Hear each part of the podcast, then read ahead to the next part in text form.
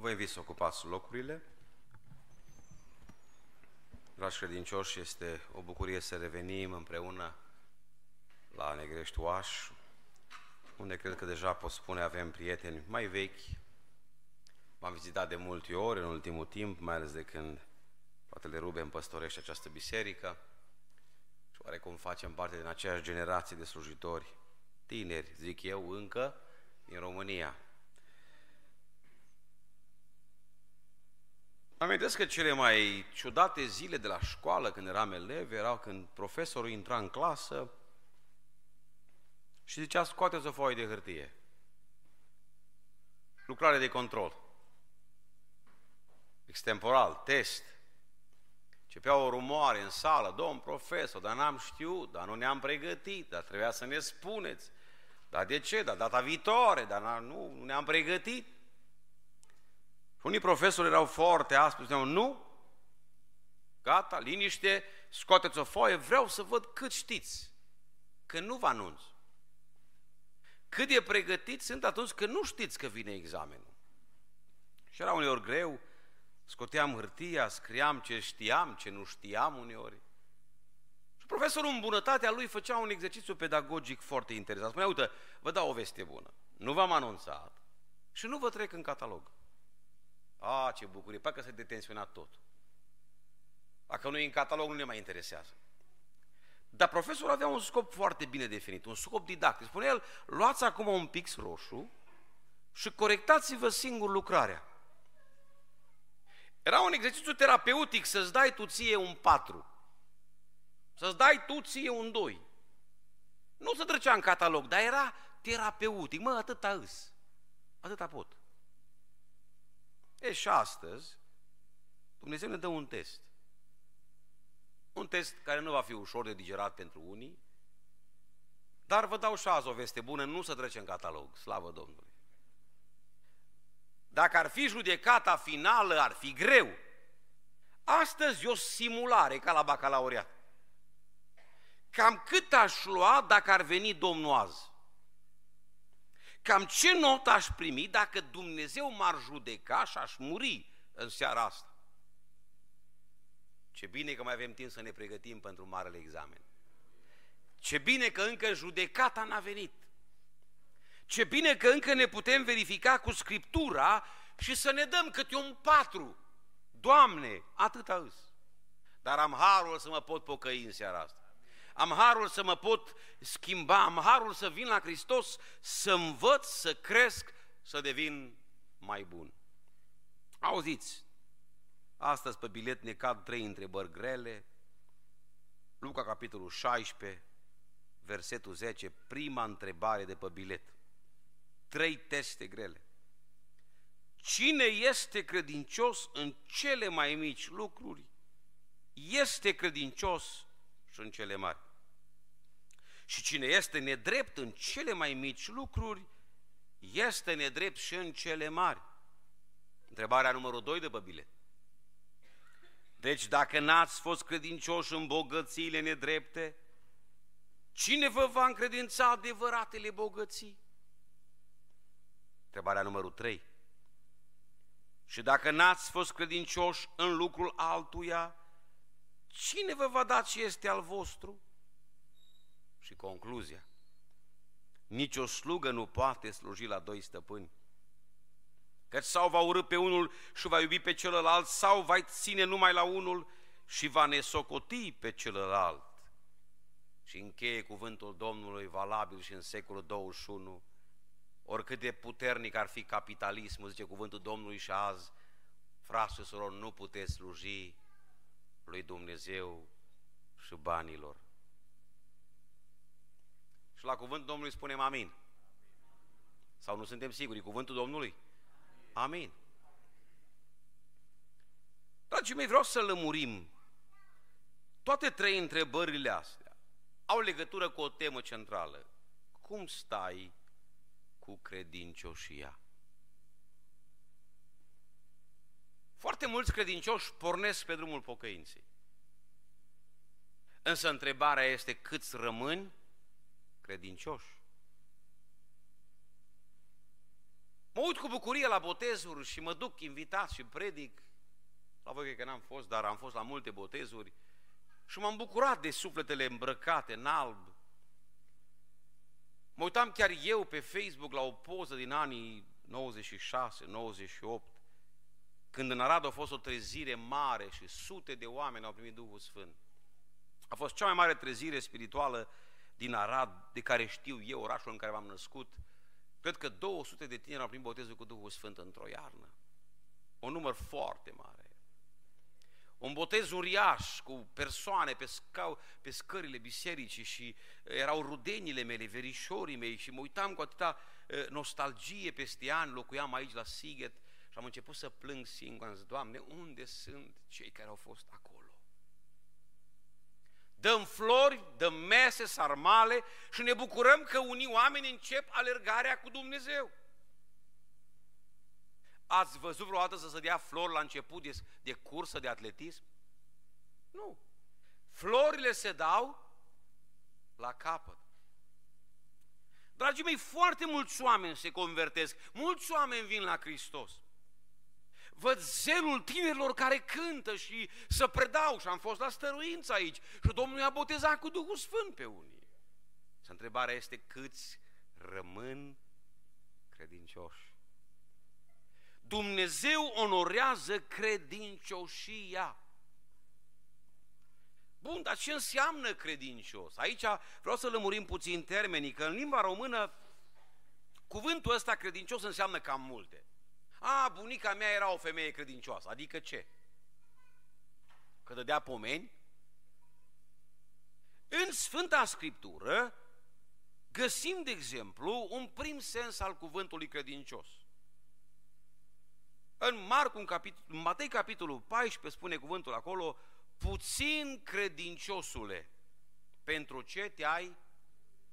Adică credincios în limba română înseamnă om care are credință. Necredincios, om care nu are credință. Eu n-am să mă refer la acest sens în seara aceasta. În altă parte, în 1 Corinteni, capitolul 7, găsim, de exemplu, o discuție în care fratele nostru Pavel folosește des expresia asta, dacă soțul credincios are o soție necredincioasă sau invers, credincios, necredincios, acolo Apostolul Pavel face referire la o situație din biserica din viacul întâi, când existau în biserică familii mixte, adică unul era creștin și unul era păgân. Aici cuvântul credincios este sinonim cu creștin. Credincios adică creștin, necredincios adică păgân. N-am să mă refer nici la sensul acesta. În Sfânta Scriptură există o expresie care se repetă des. Credincios este Domnul. 1 Corinteni, capitolul 1 cu 9, de exemplu. Credincios este Dumnezeu. Oare ce vrea să însemne cuvântul credincios în versetul acesta? Pentru că la ăsta vreau să mă refer. Oare când spune Biblia credincios este Dumnezeu, să însemne că Dumnezeu are credință? N-are cum să aibă Dumnezeu credință. Dumnezeu nu are credință. Pentru că Dumnezeu știe tot, El nu are nevoie de credință. Credința este pentru noi oamenii. Noi trebuie să credem, pentru că noi nu cunoaștem tot, nu vedem tot. Dumnezeu știe tot, Dumnezeu vede tot, Dumnezeu este Dumnezeu și nu are nevoie de credință. Oare când spune Biblia aici credincios este Dumnezeu, să se referă la sensul din 1 Corinteni, capitolul 7? Vreau oare să zică Scriptura că Dumnezeu este creștin? Nici vorbă. Am vrea noi să-L botezăm pe Dumnezeu. Dar să știți că Dumnezeu nu-i creștin. Și n-a inventat Dumnezeu eticheta asta. Și Dumnezeu nu-i nici penticostal, cum ar vrea unii. Slavă Domnului că Domnul nu-i penticostal, că dacă Dumnezeu era penticostal, baptiștii nu pupau raiul. Și mulțumim Domnului că Dumnezeu nu-i nici baptist, că n-am intrat noi. Și nu-i nici creștin. Dumnezeu este deasupra etichetelor deasupra religiilor, deasupra denominațiilor și Dumnezeu nu poate fi asociat cu etichete puse de oameni. El rămâne Dumnezeu deasupra umanității. Glorie Lui în veci. Când Biblia spune că Dumnezeu este credincios, Biblia vrea să spună că Dumnezeu este constant, că Dumnezeu este același, că Dumnezeu este consecvent, că Dumnezeu este neschimbat, că Dumnezeu nu-și calcă în picioare legământul. Binecuvântat să fie numele Domnului. Și asta vrea Dumnezeu să te învețe și pe tine. Vrea Dumnezeu să fii ca El. Să fii credincios în legământul tău până la capăt. Să fii consecvent, să fii constant în pocăință, să fii același. Din păcate, dragii mei, văd așa un fel de spiritualitate sezonieră printre noi. Și am spus-o desiori la stăruințe, ne rugăm, iarna, ne umplem de Duhul Sfânt, dar vine vara, aterizăm, parcă credincioșia noastră slăbește. Acum, vara nu-i de stăruință, frate, vara nu-i de post, că nu poți posti, că trebuie să bei apă. Vara nu-i de biserică și bisericile sunt mai goale. Vara ai cu strandurile, vara ai cu marea, vara ai cu vacanțele, cu picnicurile. Să, dragii mei, Dumnezeu ne vrea consecvenți. Nu există pocăință de ianuarie și pocăință de concediu de august. Nu există o spiritualitate pentru uh, vara sufletului care este iarna și o altă spiritualitate pentru vară când ne relaxăm. Dumnezeu să ne trezească și să ne bine, să rămânem credincioși lui Dumnezeu, adică constanți în viața de credință. Cum stai cu credincioșia? Mai pun o întrebare, oare să fie importantă credincioșia asta? Sau pierdem vremea în seara asta cu un subiect marginal, ca să țină și fratele meu o predică, să ne umple timpul? Hai să citim Matei 23 cu 23, să vedem oare cât de importantă este credincioșia. Matei 23 cu 23, foarte ușor de ținut minte. Vai de voi cărturari și farisei pățarnici! Pentru că voi dați zeciuială din nizmă, din mărar și din chimen și lăsați nefăcute, atenție, cele mai însemnate lucruri din lege. Care? Dreptatea, mila și credincioșia. Slăvit să fie Domn! Credincioșia este unul din cele mai însemnate lucruri din lege. Dumnezeu dorește oameni dedicați și constanți în viața de credință. Hai să mergem acum în Galaten, capitolul 5. Acolo, printre acele nouă componente ale roadei Duhului, găsim acolo, printre ultimele, roada Duhului din potrivă este dragostea, bucuria, pacea, îndelungă răbdare, bunătatea, facerea de bine și a șaptea, e credincioșia. Deci credincioșia este roadă a Duhului. Acum, am o problemă cu roada Duhului. Noi de obicei predicăm doar de primele trei. Ați auzit predici despre dragoste. O, toată ziua, fraților, dragostea. Dragostea e cea mai importantă, dragostea. Dragostea în sus, dragostea în jos, mai ales în cultura aceasta a lui Jesus loves you, adică Dumnezeu iubește pe toată lumea, indiferent cum vine la biserică, ă, merge mult spre chestiunea asta care rezonează cu simpatiile noastre democratice. Și e bine, Dumnezeu este dragoste. Așa scrie Biblia. Mai predicăm și de bucurie, mai predicăm și de pace, dar nu prea mai ajungem pe la cenușărese. Da? Primele trei campioane, le pomenim, le predicăm, e, când vine vorba de ultimele trei, cu credincioșia, cu înfrânarea poftelor a noua, nu prea mai avem timp să ne ocupăm. Vreau să vă spun ceea ce cred, ceea ce cred că ați mai auzit și dumneavoastră în multe predici. În Galaten, capitolul 5, noi nu avem roadele Duhului la plural. Sunt sigur că ați auzit predica asta. În Galaten, capitolul 5, există o singură roadă a Duhului. Așadar, cine are dragoste? Prima. Are și înfrânarea poftelor. Ultima. Cine are bucuria, are și credincioșia. În această roadă a Duhului noi nu avem priorități. Chiar dacă alte texte spun că dragostea este cea mai importantă. În textul ăsta nu reiese că avem un descrescendo. Eu nu cred că cineva are dragoste când nu are înfrânare. Mă amintesc de vremurile când eram în America și mai întrebam câte un tânăr sau tânăr, zic, am auzit că ai prieten sau prietenă. Zic, dar ai pocăit? Și acolo fiind în America, spune, da, e la americani, îl iubește pe Domnul, he loves Jesus. Bun, am înțeles, știam eu cum e cu povestea asta cu Dra, îl iubește pe Isus în America. Bun, dar zic, nu pot să-mi arăt și o poză cu el, să-l văd. Și când îți arăta o poză cu un tatuat, cu cercel în nas, cu o freză de, de turbat, ziceai, mă, dar cum îl poate iubi ăsta pe Iisus? Dar înfrânarea poftelor unde Eu mă îndoiesc că îl iubește pe Iisus dacă se îmbracă așa. Că unde-i dragostea lui Dumnezeu, e și înfrânarea poftelor.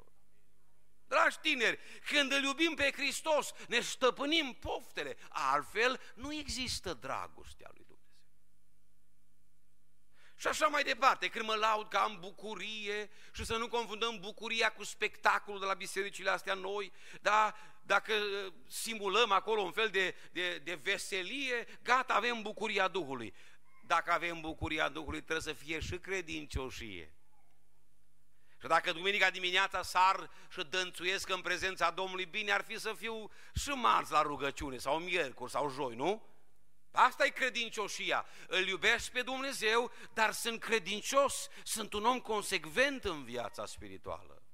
O, câți tineri, pentru că acum e tabăra, am fost din tabără în tabără vara asta, îți plin de râvnă, plin de veselie, entuziasm, frate, plin de bucurie. E, și după aia dispare când e vorba de credincioșie, de prezență la biserică, începe să scadă partea asta cu bucuria și cu pacea. Dumnezeu să ne binecuvinteze să înțelegem că Duhul Sfânt rodește această roadă întreagă simultan.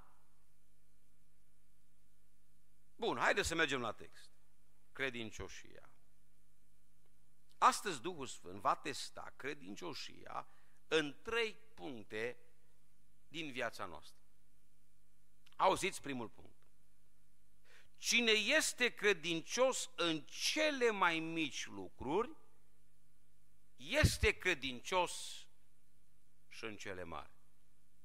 Cine este nedrept sau necredincios în cele mai mici lucruri, este necredincios sau nedrept și în cele mari.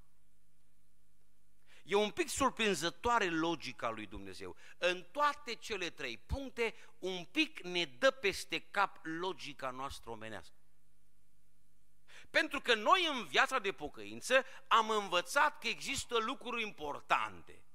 Alea, frate, să nu furi, să nu prea curvești, să nu minți, dacă în astea mari ești pocăit, domne, bine atâta cât îi. Și am făcut noi niște priorități. Și aud mereu treaba asta, frate, zim care cele mai importante trei lucruri din Biblie.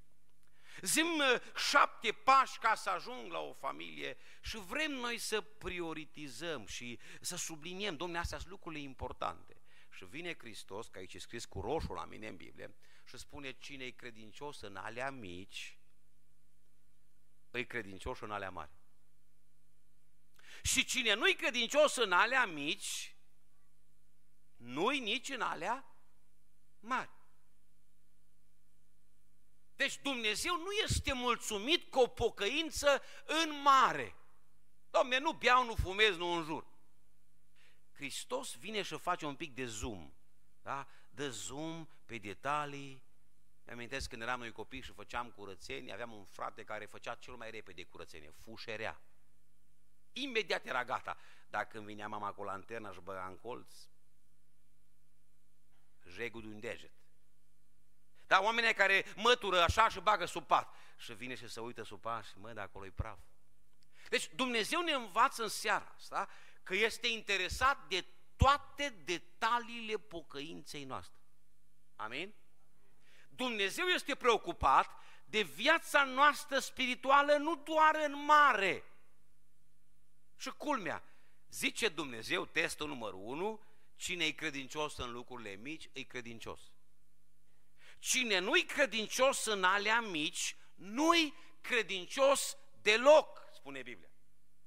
E nedrept. Așa că, frații mei, să nu mai căutăm să facem curățenie așa în mare.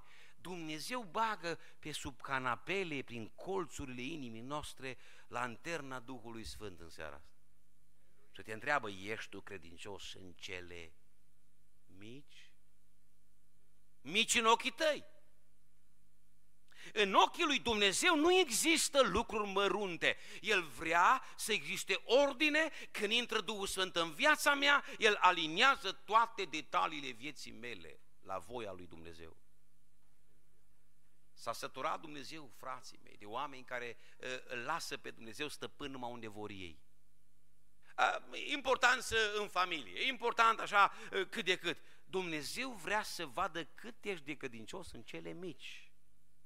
Și auzeam predici, am predicat de sute de ori treaba asta. Păi fraților, acum Dumnezeu nu se bagă în afaceri. Ai vrea tu. Când Iisus Hristos devine Domnul vieții tale, El este stăpânul afacerilor tale. Și dacă El nu-i stăpânul și Domnul afacerii tale, tu nu ești a Lui. El nu a intrat în toate cămăruțele vieții tale. Adică așa în mare, că nu prea curvești și nu furi și vii la biserică și cânți. Nu, Dumnezeu e interesat dacă și la afaceri treaba merge bine. A, fraților, Dumnezeu nu se bagă în dormitor, mai zic ăștia pe la conferințe de familie. Ai vrea dumneata. Păi dacă îl scoți și de acolo, unde îl mai lași? În bucătărie? De aia Scriptura spune patul să fie nespurcat. Mă gândesc, mă, dar ce treabă are Dumnezeu cu patul meu? Uite că are! Că-i domn! Și îl interesează dormitorul și bucătăria și business-ul și biroul. N-are treabă Dumnezeu cu nașterea de copii, dar cu ce mai are?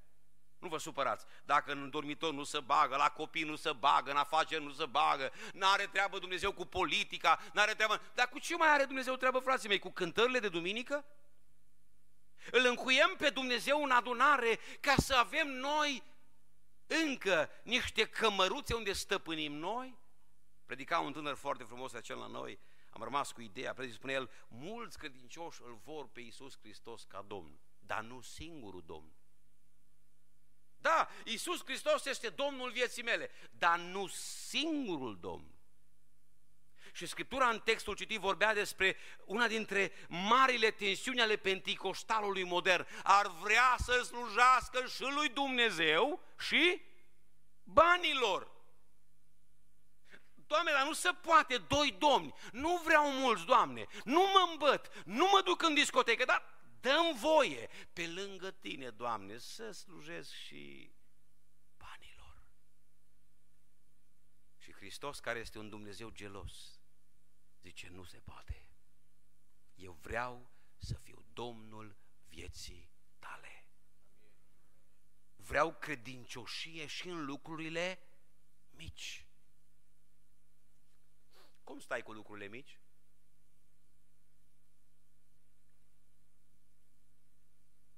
Noi, pentecostalii, considerăm trezirea spirituală. Dacă spun Dumnezeu să aducă trezire spirituală la negrești, și voi ați spune amin, în mintea voastră s-ar profila așa o imagine a unei revărsări a Duhului Sfânt Ă, vorbire în limbi, gălăgie, ceea ce într-adevăr face parte din trezirea spirituală. Asta e imaginea Pentecostalului, percepția lui despre trezire spirituală. Dom'le, când vine Duhul Sfânt și trezire, îi gălăgie, îți convertiri, îți lacrimi, îți predări, îți botezuri cu Duhul Sfânt, îți vindecări și așa -i. M-am uitat la cea mai mare trezire spirituală din istorie, la fapte în capitolul 2 și într-adevăr găsim vâjâit, găsim gălăgie, găsim vorbire în limbi, găsim convertiri, botezuri cu Duhul Sfânt. Dar la final, în fapte, în capitolul 2, ni se spune așa. Auziți ce mai înseamnă trezire spirituală în Biblie? Fapte 2 cu 46. Zice cuvântul așa, toți împreună erau nelipsiți de la templu în fiecare zi. Știți că trezire spirituală înseamnă și prezență la casa lui Dumnezeu? Când a venit Duhul Sfânt la Rusalii, semnul revărsării Duhului a fost prezența la biserică. Deci, dragii mei, dacă ar fi să testăm credincioșia bisericii dumneavoastră, ar trebui să venim la rugăciune în timpul săptămânii. Aia e biserica. Eu acum nu pot să testez. Nu pot că e duminică seara. Și poate că știu că vine musafir. Dar întrebarea Domnului, cât de consecvent ești cu prezența la biserică în timpul săptămânii? Lucrurile mici. Cât de bine stai cu vorbirea? A, frate, am inimă bună, dar mă mai scap. Cum stai cu ținuta? Nu facem dirigenție, dar auzi și teoria asta, frate. Dumnezeu se uită la inimă. Și întrebarea mea e, după atâția ani de la botez, pocăința ta n-a trecut de cămașă? Da, înțeleg, în prima zi inima și de 20 de ani pocăința e tot acolo? Nu ar trebui oare pocăința aia din inimă să se vadă un pic și în afară? Frate, Dumnezeu nu se uită la exterior. Prioritizăm noi întâi inima și apoi și treci 10 ani și 20 și pocăința aia din inimă nu mai iese și afară. O, bine ar fi să mai transpire pocăința asta și dincolo de piele. Amin? Avem un Dumnezeu care te întreabă cât stai de bine cu credincioșia în lucrurile mici. Domnul să ne binecuvinteze. Există o logică omenească pe care astăzi Dumnezeu o răstoarnă. În mintea noastră noi ne gândim, măi, dacă mi-ar da Dumnezeu lucruri mai mari de făcut, aș fi mai credincios. Și vine Iisus și spune, auzi, cât ești de credincios acum în lucrurile astea mici, atât ai fi de credincios și dacă ți-aș da lucruri mari de făcut. Are Dumnezeu înțelepciunea Lui. Niciodată El nu dă oamenilor lucruri mari de făcut. Care dintre dumneavoastră dați copilului mic să ducă prima oară un vas foarte scump de cristal? Păi la început îi dai să se simtă bine la copil o cană de badoc, de tablă, nu? îi încredințezi copilului valori să vezi dacă le ține? Nu, îi dai ceva mai puțin valoros, îi dai să facă o slujbă mai mică și apoi îi dai să facă, știu eu, curățenie să zugrăvească casa. Și Dumnezeu întâi ne încredințează lucruri mici. Și când suntem credincioși în alea mici, atunci ne dă lucruri mari de făcut. Așa că, dragi credincioși, nu așteptați să vă dea Dumnezeu darul vindecărilor. El așteaptă să treceți de clasa întâia. N-ați dovedit încă credincioșie în ce privește prezența la biserică. N-ai dovedit credincioșie în ce privește vorbirea, relația cu soția, ă, afacerile tale și tu vrei darul vindecărilor? Înțelepciunea lui Dumnezeu mă învață că trebuie să învăț credincioșia în lucrurile mici, Dumnezeu să ne binecuvinteze. Până aici a fost cum a fost, de aici vine partea mai grea. Puneți-vă centurile că e cu turbulențe și când ajungem pe la buzunar să tulbură toate duhurile. Ce cuvântul așa? Deci dacă n-ați fost credincioși în bogățiile nedrepte, oarecare sunt astea? Ca să nu ne încurcăm, fratele nostru Luca ne dă tălmăcire el însuși, noi pentecostale avem o problemă, pare rău că pe live, ne pricepem la tălmăcit și atâta tălmăcim până răs. A răs tălmăcit înseamnă să prea tălmăcești. Că dacă n-ar zice Pavel aici, cine, Luca, cine știe ce am scormoni? Că am auzit atâtea predici, frate, dar cine e un de lemn, dar cine e cu tare? Ne pricepem la tălmăciri de astea. Eu cred că nici Dumnezeu n-a vrut să zică cât zicem noi predicatorii uneori. Da, asta e altă problemă. Mulțumim Domnului că fratele Luca nu ne lasă să umblăm noi cu uh, spiritualitatea, frate, eu cred că asta înseamnă. Mie Domnul mă descoperi că asta înseamnă. Zice Luca așa, și dacă n-ați fost credincioși în bogățiile nedrepte, și acolo e cifra 1, pe monitor n-apare. și notă de subsol, adică în grecește mamona. Adică, frați și surori, nu-i loc de tălmăciri și răstălmăciri, însuși Dumnezeu ne tălmăcește El să nu ne încurcăm, bogățiile nedrepte egal mamona. Egal banii. Da? Să nu fie nicio confuzie.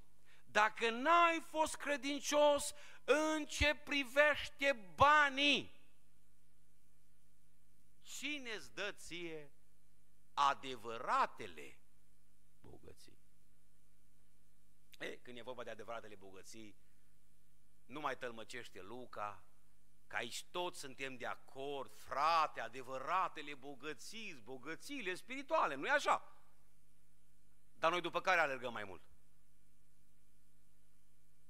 Adevăratele bogății darurile Duhului Sfânt. Adevăratele bogății sunt tezaurile spirituale. Dacă încolo noi fugim după alea nedrepte.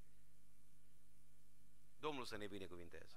Deci punctul 2 e foarte simplu. Cine este credincios în lucrurile materiale, este credincios și în alea spirituale.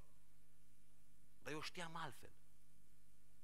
Noi predicăm exact invers. Frate, lucrurile spirituale contează.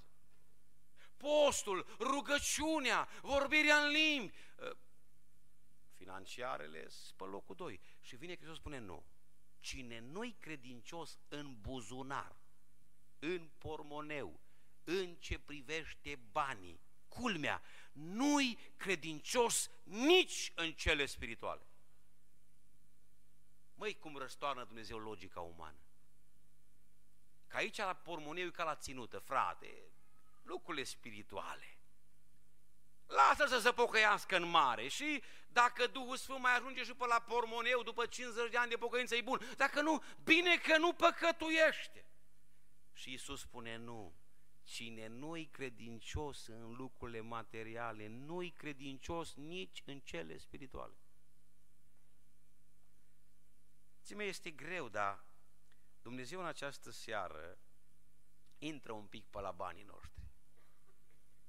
Că dacă Isus Hristos este Domn, El este Domn și peste toți banii pe care noi câștigăm. Predică, frate, orice, dar nu numai despre bani, nu. Niciodată n-am fost mustrat mai aspru ca atunci când am predicat despre bani. Nici nu gat predica și deja sniperii pe mine. Frate, tu nu știi, că tu n-ai copii, că tu așa, că e greu, că... Frații mei, ne place o pocăință până la bani. Când Dumnezeu pătrunde acolo, deja începem să ne clătinăm. Pentru că, din păcate, dincolo de vorbire în alte limbi și spiritualitate pentecostală, există un duhan de zgârcenie care i-a prins pe mulți. Și astăzi Duhul Sfânt spune asta, nu-i pocăința adevărată. Nu-i. Cine nu-i credincios în astea materiale și spune clar, mamona, banii, paralele, nu-i credincios nici în alea spirituale. Deci din spusele acestui verset, eu nici nu cred că Dumnezeu dă dar de prorocie la un zgârcit. Este imposibil. E un dar neautentic. De ce? Pentru că așa spune, păi dacă tu nu ești credincios în ce privește banii, niște mizerii, da? Cu alte cuvinte, bogățiile astea ieftine, cine îți dă ție valuta cerului? Dumnezeu nu dă daruri unui om zgârcit în ce privește banii. Și nici dar de predicare, adică cum? Tu nu știi să gestionezi banii ăștia care mâine o să ardă și tu vrei să zici că vei gestiona darul de predicare? Dar însă și Hristos spune, cine vă dă vouă adevăratele bogății? Că nu vi le dă nimeni. Domnul să ne binecuvinteze. Și Domnul să mustre Duhul de zgârcenie. Că mi se pare mie, acum poate sunt un pic subiectiv, că Duhul de zgârcenie se adaptează mai bine la noi, la conservatori. Lasă-mă, frate, cu zeciuiala, lasă-mă cu legea. Dar cu ce ești dacă nu ești cu zeciuiala? Cu ce? Cu zgârcenia? Păi însăși Hristos spune că nu poate să-ți dea daruri. Pentru că n-ai dovedit credincioșie la portofel. Duhul Sfânt să cerceteze portofelele noastre. Mi-e tare rău, îmi pare că ați făcut colecta.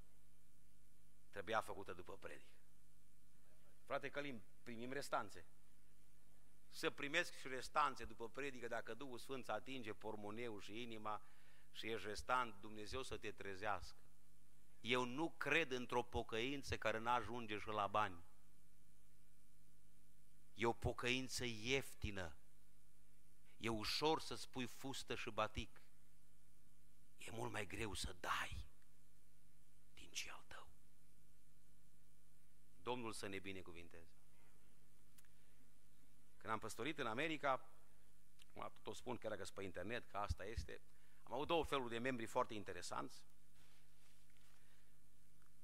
În biserică erau și niște milionari în dolari, oameni foarte bogați. Ăștia erau foarte darnici. Primeam cecuri de 8.000, 10.000 dintr-o dată, așa, dintr-un șut, 10.000 de dolari. Na, să aveți. Frate păstor, ce trebuie făcut? Întoarcem biserica, renovăm, vopsim. Domne, fapte. Dar pe unii dintre ei nu i-am văzut literalmente nici odată la rugăciune în timpul săptămânii. Ăștia te-ar fi plătit pe tine să te rogi. Și te plăteau bine. Era în stare să-ți dea 100 de dolari pe oră să te rogi tu în locul lui, că nu le plăcea rugăciunea. No, asta nu-i pocăință. Însă nu ăștia m-au surprins. Am avut o altă categorie de oameni. Ăștia nu lipseau niciodată marți la rugăciune. Nu mai gătau de prorocit, să rugau cel mai tare, gălăgioși, vorbire în limbi, aveau așa o alură de, de profeți, să rugau foarte penticostal, dar nu vedeai niciun dolar de la ei. Mă, nici asta nu-i pocăință. Și acolo pocăința ai beteagă. Dumnezeu vrea să fie credincioșie și în lucrurile materiale și în lucrurile spirituale. Domnul să ne binecuvinteze. Te întreabă Duhul Sfânt în seara asta, tu cum stai cu dărnicia? N-am venit să cer, n-avem proiecte la Dej, păstorul în Madagascar nu mi-a spus nimic, Însă întrebarea e foarte serioasă. O ajuns Duhul Sfânt să stăpânească și pormoneu sau nu? Știu că întrebarea care plutește în mințile dumneavoastră, da, frate, ce vrei să zici? Trebuie să dăm zeciuiala? Că aici ne frige pe noi. Eu când aud întrebarea asta, eu când aud cuvântul zeciuială, eu aud cuvântul zgârciuială. Eu când aud cuvântul zeciuială, aud cuvântul târguială. Frate și soră, ai dreptate, zeciuiala au fost pentru evrei. Dar Iisus Hristos a zis în Matei în capitolul 5, 6, 7, acolo în predica de pe munte, dacă neprihănirea voastră nu va întrece. Deci, din punct de vedere tehnic, tu nu ai voie să cobori sub eu nu cred în zeciuială. Dar știți de ce? Pentru că dau 20%. Nu pot să spun că cred în zeciuială când eu dau o cincime. Însă zeciuiala rămâne reperul minimal. Ca la circ când fac ea tumbe cu motorete și sar și este o plasă acolo mai jos, în caz că nu, nu iese schema, să nu cadă jos să moară, să cadă pe plasa de siguranță. E, zeciuiala e plasa de siguranță al Noului Testament. Dacă e zgârcit, ești pocăit de o lună și nu poți, dă măcar zeciuiala, e bună. Dar pentru un pocăit botezat cu Duhul Sfânt, ala numai reper, cu coada ochiului, de acolo în sus. Încă de când eram tânăr și sărac, aveam un salar de 100 de euro, Dumnezeu mi-a mișcat inima după mai mulți ani de pocăință și am simțit în inima mea că zeciuiala e prea mică. Mi-era rușine la biserică să vin cu 50 de lei să dau la casier. Și de acum 15 ani, când câștigam puțin, Dumnezeu mi-a atins inima și de atunci am hotărât să dau 20%. Și o spun și sunt sigur că nu-mi pierd răsplata. Pentru că vreau să știi în ziua judecății că ai avut o mărturie în fața ta. Dintr-un salar de 100 de euro, în perioada aceea Dumnezeu mi-a mișcat Duhul ca să dau 20%. Dacă nu ești credincios din puțin, ziceam la primul punct, nu ești credincios nici din... Unii zic, Doamne, dacă aș câștiga mai mult, aș da mai mult. Fals. Nimic mai fals. Însuși Dumnezeu ne răspunde prin faptul că în înțelepciunea Lui El ne cere procent. 10% din 500 de lei e egal 10% din 5 milioane. Ți se pare ție că ai da mai mult dacă ai câștiga mai mult. Și astăzi vine Hristos spune, auzi, cât dai din puțin, atât ai da și din mult. Așa că nu te mai ruga să fii milionar, că nu o să fii, că încă n-ai dovedit că știi să dai zeciuială din 500 de euro. Uită de milioane. Am ajuns în America, de la 500 de lei salar, 510 lei a fost salariul meu cel mai mare în România, am ajuns la 5.000 de dolari. Măi, parcă la început o fost greu. Mă întreba nevasta, cum măi, dar cum? Trebuie să dăm 1.000 de dolari? Păi zic, dragă, ia, fă un pic de matematică. Că ai luat bacalaureat. Cât e 20% din 5.000 de dolari? Păi 1000. Dar nu e mult. Păi zic, dragă, din mult, zecioala e mult. Vrei să ne rugăm Domnului să mai taie? A, nu, nu, dăm.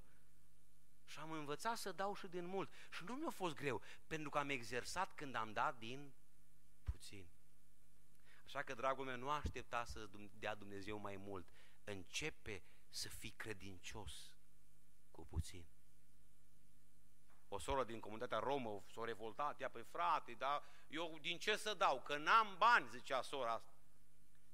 La care întrebarea mea, bun, dar din ce trăiești, soră? Trăiești cumva cu aer? Păi frate, știi, eu n-am niciun venit. Bun, dar cu ce trăiești? Păi eu vând mături. A, păi simplu, soră. Din 10 mături, una dai Domnului. E greu? A, păi frate, nu e greu. Așa să și faci. Dumnezeu să ne binecuvinteze. E că în Noul Testament legea e puțin diferită și vei spune, frate, acum cifrele sunt doar un reper și vine acolo cuvântul în Noul Testament și ne încurcă și mai tare. 2 Corinteni ne spune cuvântul acolo, la dărnicie, capitolul 9, cu versetul 7 spune așa, fiecare să dea după cum a hotărât în inima lui. Și vor spune unui slavă Domnului, vezi că nu trebuie dat procent? Fiecare să dea cât a hotărât în inima lui. Și așa e, Dumnezeu vrea să dai din toată inima. Și vine colecta și văd așa, bă, frați, la colectă că strâng banul așa în mână foarte bine, să nu se vadă și când te uiți așa un pic, uh, frate, ce vrei? Nu știi că scrie în Biblie că să nu știe stânga ce face dreapta? Dar eu știu de ce strâng penticostalii bani în pumn. Nu că să nu știe stânga, e rușine la stânga cât pune dreapta strângi de în pum că ai pus un leu de la un verde și uh, iese zama din el ca din varză, că ți jenă. Nu e nicio problemă că vede fratele cât pui la colet. Nu e nicio problemă. Îl strângi că ți-e rușine cât de puțin pui. Știi, pui cât ai hotărât în inima ta și spui, Doamne, decât să dau 100 de lei fără dragoste, mai bine un leu cu dragoste. Da, asta spune textul. Dar vine întrebarea care nu se aude. Și întreabă Duhul Sfânt, bine, dar tu mă iubești de un leu? Asta e întrebarea. Da, fiecare dă după cât iubește, dar vine Duhul Sfânt și întreabă, tu atâta mă iubești? Trei lei? Cinci lei? Dumnezeu să ne cerceteze. Să învățăm să dăruim cu credincioșie. Vreau să vă spun că la început am dat fără să dau din inimă. Dar am dat pentru că trebuie să fiu credincios. Și după ce am început să dau din spiritul credincioșiei, pentru că trebuie să dau, o început să-mi placă să dau și dau cu bucurie. Dumnezeu să te elibereze, dragul meu. Că mai spunea cineva, dacă nu dai, întreba cineva pe un păstor, frate păstor, la tine tăți dau zeciuiala. Auzi că tăți. Cum frate, toți. Asta ar fi prima biserică penticostală din România în care toți membrii dau zecioală. Zice, da, da, da, da, zice, unii dau de bunăvoie, la alții le ia Domnul. Dar toți o plătesc. Știi că Dumnezeu știe să-și ia și mai ia și cu câte una daos? Și te miri că să se strică mașina? Și te miri că toate pușcă și pentru că Dumnezeu își ia partea Lui. N-ar fi mai bine să o dăm de bunăvoie? Doamne, învață-ne credincioșia. Cine este credincios în ce privește banii, va fi un slujitor credincios și în ce privește adevăratele bogății. Domnul să ne binecuvinteze. Mai știu cât e ceasul, că ați luat, vă rog să-l puneți înapoi, și 46. Hai să mai lăsăm câteva minute pentru punctul 3. Credincioși în lucrurile mici, credincioși în lucrurile materiale, și Domnul să deschide inimile și buzunarele. Și în al treilea rând spune cuvântul aici, și dacă n-ați fost credincioși în lucrul altuia, cine vă va da ce este al vostru? Și acum vă întreb, care e diferența între lucrul tău și lucrul altuia? Avem în biserică și patroni și angajați. Care e diferența? Păi e destul de mare. Eu am lucrat și ca șef de șantier, am lucrat și ca salahor, dar e mare diferență. Când e lucru meu, am responsabilitate, am autoritate, eu răspund. Când e lucru altuia, știți cum e salahorul, că și eu am fost. E treaba șefului, să descurcă. Mai țin mătura în mână, mă mai ține ea pe mine, mai dorm în robă, mai mă duc după colț să stau pe Facebook, nu lucru meu, e treaba lui. Eu sunt doar un simplu salahor. Dar nu-i dau lecții la șeful, mă, șeful, așa trebuie vopsit. Așa, nu, el răspunde. Eu lucrez, cu alte cuvinte, există lucru cu autoritate și lucru sub autoritate. Când e lucrul meu, eu am autoritate și responsabilitate. Când e lucru altuia, el are. Eu lucrez sub autoritatea unui șef. Și vine Hristos și completează, spune, cine este credincios în lucrul altuia. Adică cine nu doarme în roabă când e salahor, ăla e bun de șef. Cine este credincios în lucru altuia, adică cine este credincios cu puțină autoritate, va fi credincios și cu multă autoritate. Și din nou Biblia dărâmă logica noastră umană, că de atâtea ori am auzit în biserică, frate, dacă aș fi eu dirijor, ar merge strună corul bisericii. Și vine Duhul Sfânt spune, auzi, cam cât ești de credincios acum că nu vii la repetiție câte o lună, cam atât ai fi și dacă te punem dirijor. Stai liniștit, nu ai fi mai mult decât acum. Dacă aș fi eu păstor, auzi, cât ești de prezent la biserică acum, atât ai fi și dacă ai fi păstor. Că asta spune Biblia. Cine nu e credincios cu autoritate puțină, nu va fi în veci, nici cu autoritate mult. Dacă aș fi eu un comitet, dacă aș fi, aș face. Cât faci acum cu puțină autoritate, atâta ai face și dacă te-am pune prim-ministru. O, ce înțelept e Dumnezeu, glorie Lui. El ne testează cu puțină autoritate. Dragi creștini, este un test foarte greu al tuturor slujitorilor în biserică. Cât de bine știi să slujești sub autoritate. Trăim criza asta de autoritate. Cine el să-mi spună mie? Păi da, păi deasupra e și tânăr. Ce, el mă învață pe mine? Am auzit atâtea ori comentariile astea, frate, tu mă înveți pe mine să fac stăruințe. Când erai tu bebeluș, eu făceam stăruințe. Tu îmi spui mie cum e pocăința, când erai tu mic și te jucai în praf, eu eram botezat în biserică. Vreau să vă întreb ceva. Dacă pe drumurile naționale iese o polițistă de 19 ani, studentă la Academie, și iese în fața unui tir, ea săraca are 50 de kilograme cu tot cu uniformă. Și iese în fața unui tir de 50 de tone și întinde mâna, să oprește tirul. Păi de ce să oprește? Că la o adică tirul are 50 de tone. Ea beata 50 de kilograme cu uniformă cu tot. Păi care e mai tare? Păi tirul, da, ea poartă uniforma. Să nu disprețuiți niciodată lucrătorii. Chiar dacă slabi, chiar dacă sunt tineri, ei poartă uniforma. Dar dacă tirul trece peste polițistă, există consecințe? Grave. Tot așa și în biserică. Când îndrăznești să treci cu buldozerul peste autoritate, că e prea tânăr, că nu are experiență, că lasă-mă în pace, că știu eu, în momentul acela ești în conflict cu Dumnezeu. E o mare provocare, oameni buni, să învățăm să lucrăm sub autoritate. Ăsta a fost cel mai greu test al tinereții mele și mărturisesc. E greu să lucrezi sub autoritate. Sunt oameni care, poate la voi nu sunt, eu am întâlnit. Frate, nu mă mai pui la predică, nu mai dau bani. Mi-a spus în față. Și a spus, îmi pare că tu cam dai bani pentru predică. Ă, dacă nu mai iese la alegeri în comitet, nu mai vine la biserică. Înțeleg că atunci când veneai pe primul rând, ă, cu Biblia sub soară la fără 10, veneai pentru alegeri. Că de când nu te-o mai ales și nu mai ai autoritate, nu mai vii. Deci testul ăsta, cât de bine știu să slujesc când altcineva dirigează.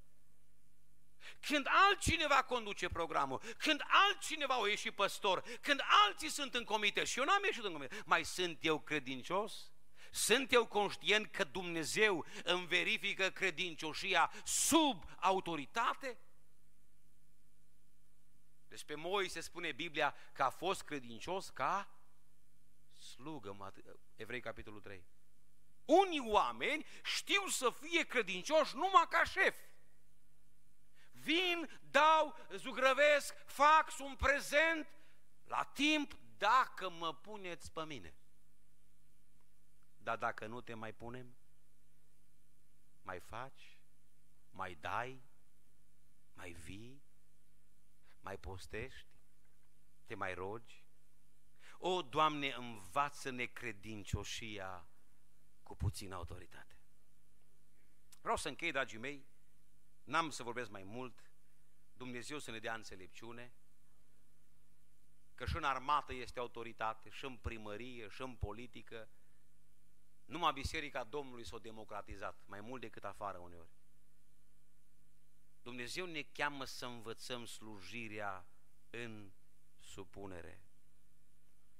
Eu m-aș ruga și mă gândeam unor, Doamne, dacă ar înțelege penticostalii botezați cu Duhul Sfânt, măcar că o înțeles păgânul ăsta din Matei, capitolul 8.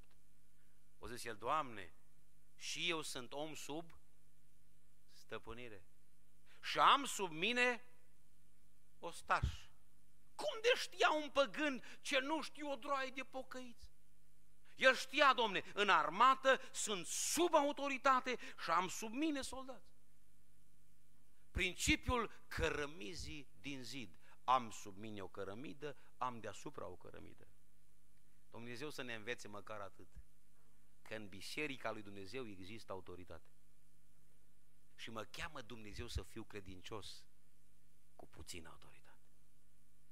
Și când înveți să fii credincios cu puțină autoritate, mai alege Dumnezeu câteodată să te pună în autoritate mai multă. Și eu am judecat păstorii Oi cât am comentat. Și am ajuns păstor. Și auzam pe grupul meu de colegi de la institut, de păstori, de rău, ăștia care nu au ajuns păstori. Comentau. Și atât am zis, să dea Dumnezeu să ajungeți toți păstori. Unul nu mai zis nimic. așa e de ușor, ți se pare ție că ai face. Și Dumnezeu zice, auzi, fă cu cât ți-am dat. Și dacă eu cred, eu, Domnul, îți dau mai mult. Învață-ne, Doamne, credincioșia cu puțină autoritate. Vreau să închei. Credincioși în cele mai mici detalii, credincioși în ce privește lucrurile materiale și credincioși cu puțină autoritate. Hai să ne dăm nota. Cât de bine stăm la aceste trei capitole. Închei cu 1 Corinteni capitolul 4, versetul 2. Încolo, zice Pavel aici, ce se cere de la ispravnici este ca fiecare să fie găsit credincios în lucrul încredințat lui și zic amin. Oare ce să însemne cuvântul ăsta ispravnic? Poate cineva să-mi dea un sinonim modern? Administrator, slavă Domnului. Sunt convins că adolescenții habar n-au ce la ispravnic, că nici eu nu știu ce e Încolo, ce se cere de la un administrator este ca el să fie găsit credincios. Aveți administrator la biserică. Vreau să vă întreb ceva. Administratorul are vreun microfon în posesiunea lui? Câte microfoane din astea cinci sa lui? Niciunul. Dar câți metri pătrați din mochetă e a lui? Păi nu, administratorul n-are nimic. El administrează averea unui patron. Biblia spune că noi toți suntem niște administratori. Frați și surori de la Negrești, noi nu avem nimic al nostru. Suntem doar niște administratori. Darurile pe care le ai nu sunt a tale. Ești doar un administrator al lor. Eu mâine mă pot trezi cu o problemă de gât și nu mai pot predica. Și gata. Darul nu e al meu. Nu te purta ca și cum prorocia e a ta, o deții, o stăpânești. Nu, mai degrabă darul te are pe tine. Și când vrea Dumnezeu, darul încetează. Banii, iarăși vin aici, nu ăia 10%, ăia la alți 90%. Și ăia ne sunt dați în administrare. Copiii nu sunt ai noștri. Mi-a dat Dumnezeu 20 de ani, 25 de ani în administrare. Încolo, ce se cere de la ispravnici, e ca ei să rămână credincioși în lucrul încredințat lor. Și mai citez un verset, Apocalips 2 cu 10, și închei, frați și surori, la negrești, fiți credincioși până la moarte și veți primi cu luna vieții. Amin.